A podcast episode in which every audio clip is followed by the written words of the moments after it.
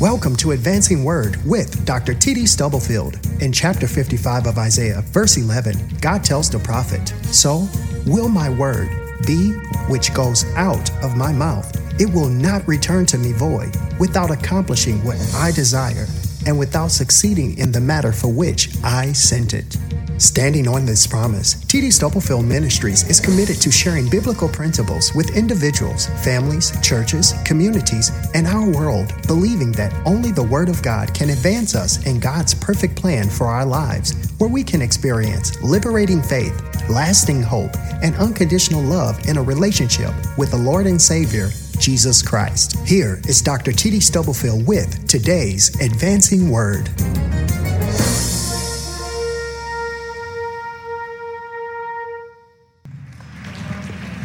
Let's invite the Lord in this morning so we can worship Him in spirit and in truth. Lord, prepare me to be a sanctuary,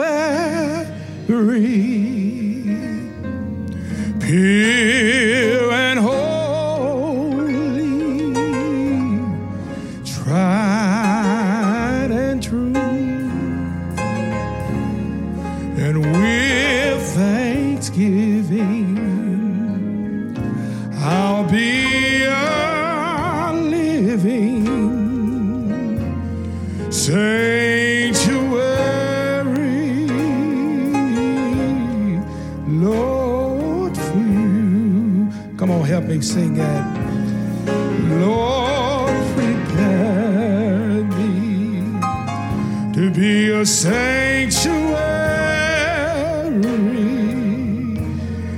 Pure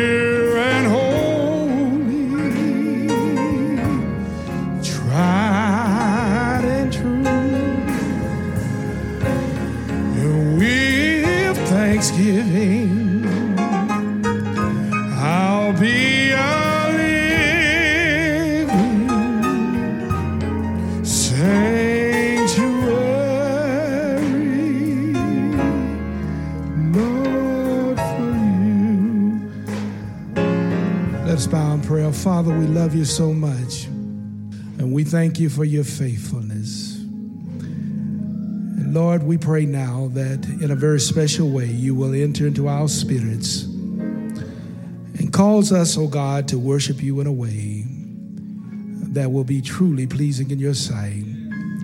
We pray, Father, that you will exalt yourself in our midst. The psalmist says that you inhabit the praises of your people. And so, as we praise you, as we thank you today, as we celebrate you in your word, we pray, Father, that you would truly have your own way. So help us, Lord, preach now in the power of your spirit. Give bread to every eater, give seed to the sower.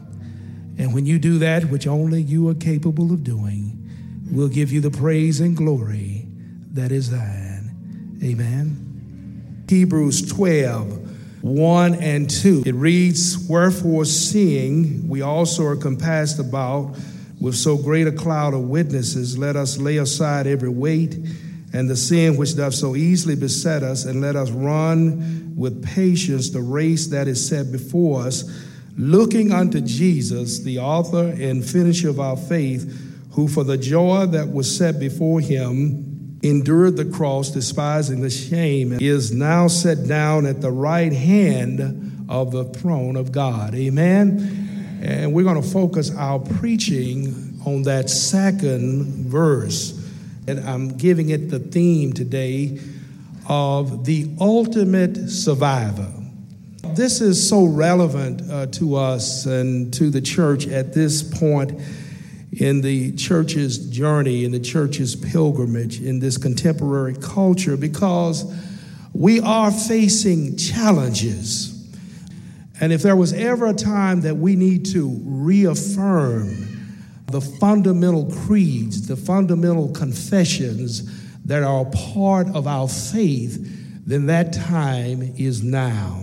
Uh, we are facing so many challenges. That's why uh, the celebration from a biblical point of view of Easter and what it means amidst the commercialism that so grips this season. It is so important that through song and sermon and drama, we reaffirm those things that are fundamental to our faith.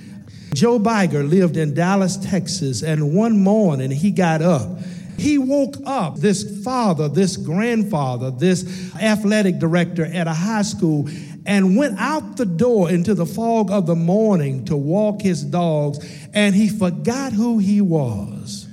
And he wandered in the streets of Dallas, a homeless person for 25 days, unkept and unclean. And then providentially, the man who was the contractor who was building a house for Joe and his wife found him by accident, but it was really providence and brought him home. And it was discovered that he had a rare form of amnesia.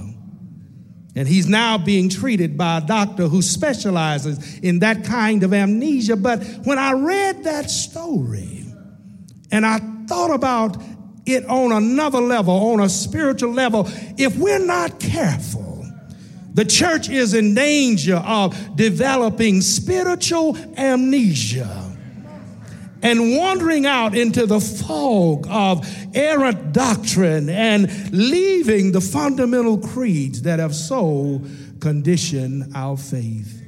And so here we are at a text that reminds us that what we're doing on this day is we are celebrating the ultimate survivor.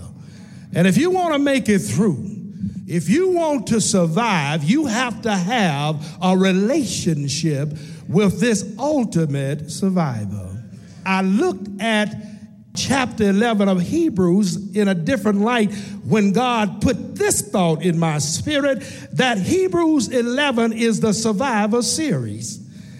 And it chronicles those great men and women of faith who by faith was able to survive the tumult and the torrents of their times. That's part of what is at the core of this Easter celebration is, is when the devil and when the grave thought they had the Lord checkmated. God had one more move.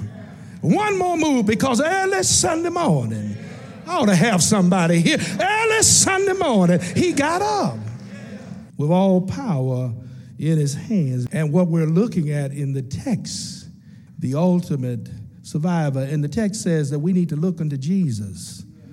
Look unto Jesus, who is the author and finisher of our faith, who for the joy that was set before him endured the cross, despised the shame, and is now set down at the right hand of God. What makes him? I, I had to ask the question of text what makes the Lord the ultimate survivor?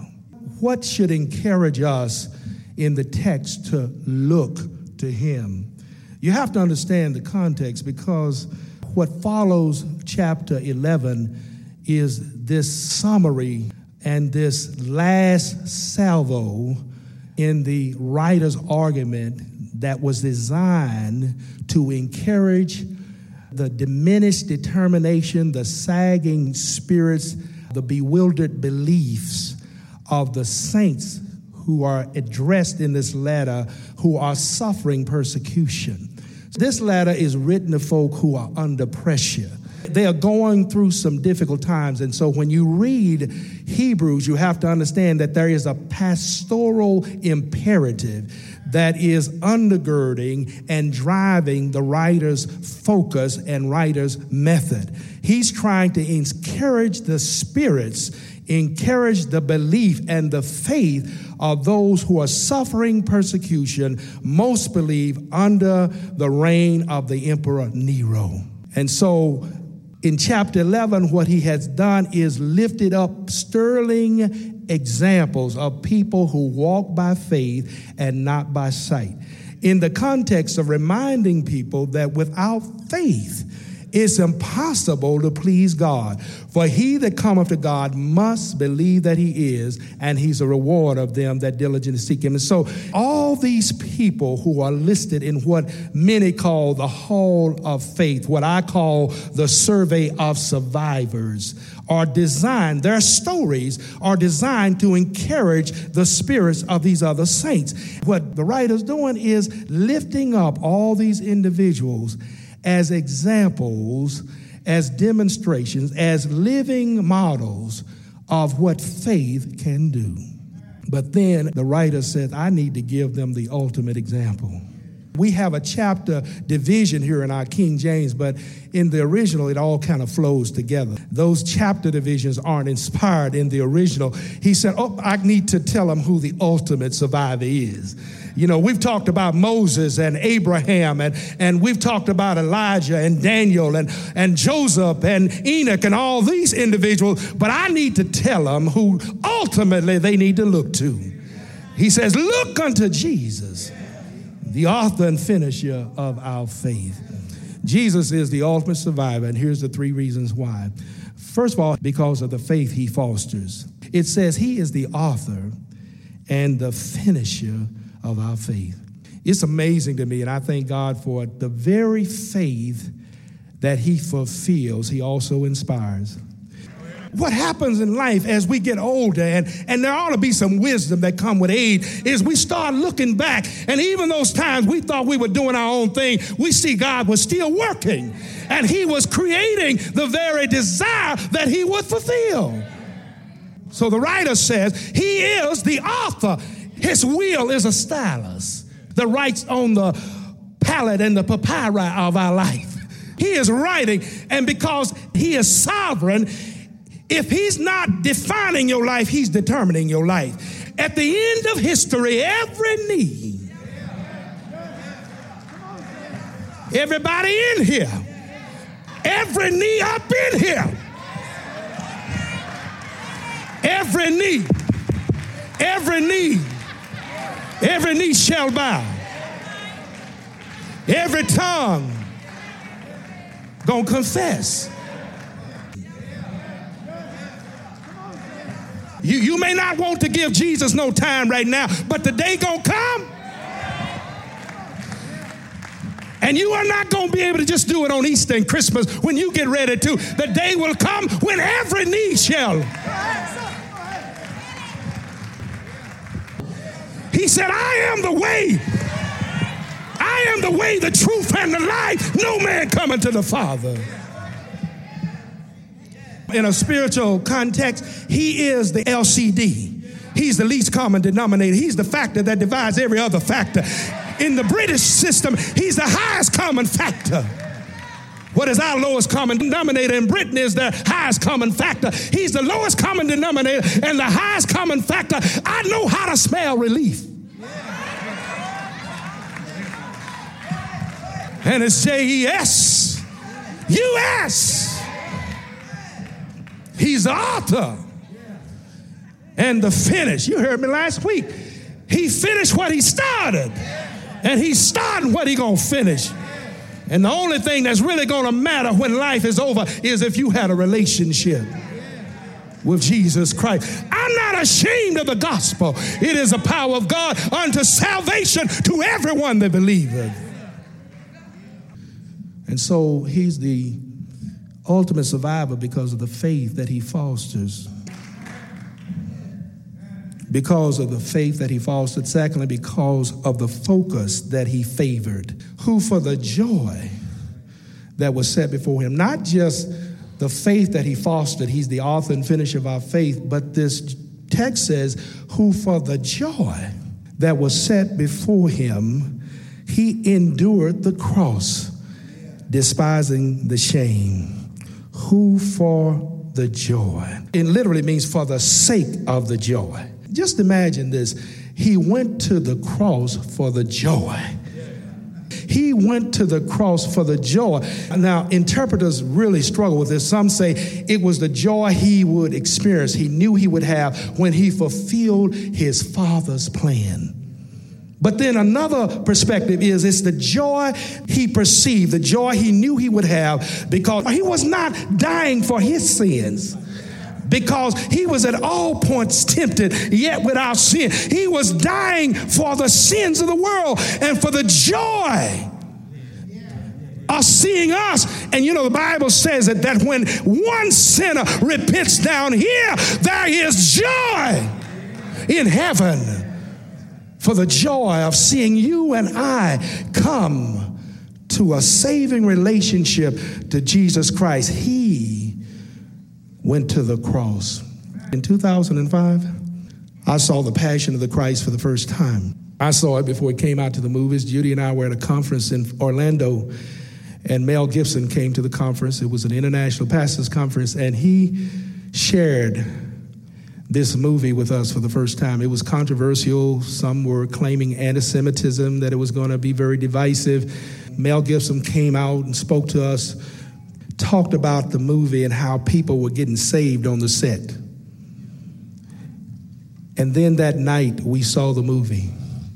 I don't believe there was a dry eye in that auditorium when that movie was over. Now, I know it's just a movie, but in terms of a presentation of what it may have been like, and my sense about it, it was probably worse than the movie could depict. It wasn't the Jews that killed him. It wasn't the Romans that killed him. It wasn't the Pharisees or the Sanhedrin.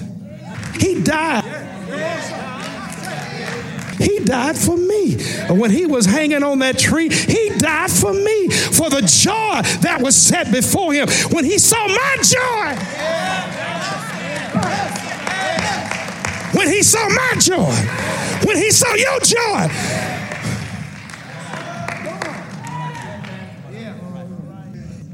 He delights. It was his delight, his ultra delight, the joy, the focus that he favored. There was a focus. It was joy. It was joy. It wasn't a conspiracy. He already said, I lay my life down. It was a joy that was set before him that caused him to endure the cross.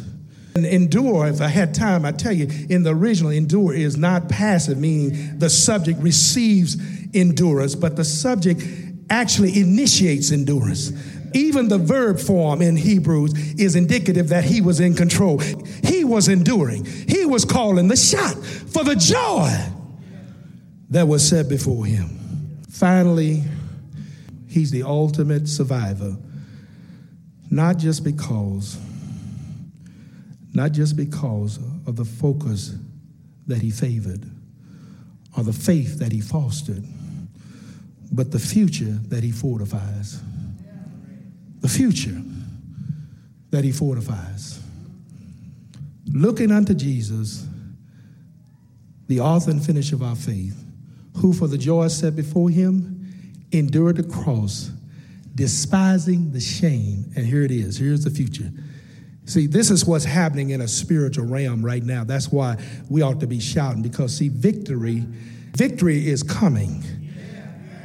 What began as a fight in the spiritual realm and moved into the natural realm, the victory in the spiritual realm has already been won. In the Old Testament, the Father in creation, as he was driving that, he at the end of it, he looked at everything he made and he said it was good. And the Bible says, and he rested on the seventh day. Didn't he do it? Now, look at it from the redemption standpoint, which was the son's primary responsibility. He did his job. See, they got a swing shift operation going. The son finished his work, just as the father finished his work. When he got through, he sat down. He sat down.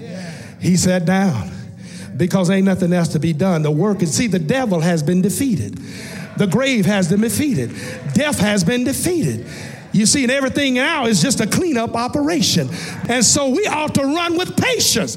We ought to run with patience the race that is set before us because Jesus has already crossed the finish line. And he's there at the finish line, sitting at his throne room, said, Come on, child of God. We ought to be motivated by the fact that Jesus has finished the race. He's ran the course. He's paid the price. He's fulfilled the plan. And the victory has already been won. There was a jockey who had just unparalleled success. And somebody asked this jockey, said, What is your secret of success? Because we do see you bending over this as if you're whispering something in the horse's ear before the race began, before you break out of the gate. The jockey told him, He says, I tell every horse I ride, roses are red, violets are blue, horses that lose are turned into glue.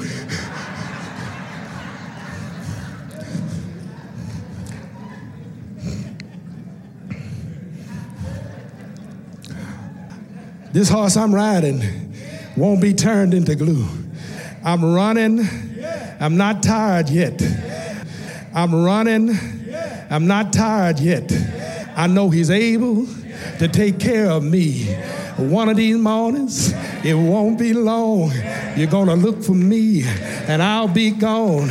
I'm a survivor of hard times and tribulations. I'm a survivor of lonely nights. Uh, I'm a survivor of some near death experiences. I'm a survivor. Uh, do have a witness? I could have been dead and buried in my grave, but he spoke one word, made old death behave. I'm a survivor of some disappointment. Do I have a witness here? Any survivors in the house?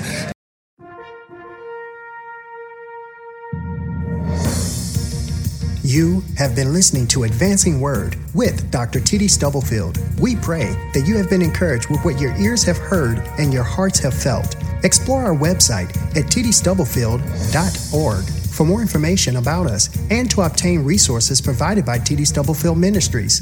Until next time, be blessed and remember to stop stressing and start stepping, advancing in faith, hope, and love by reading and applying the Word of God so you can stand on certain truth for uncertain times.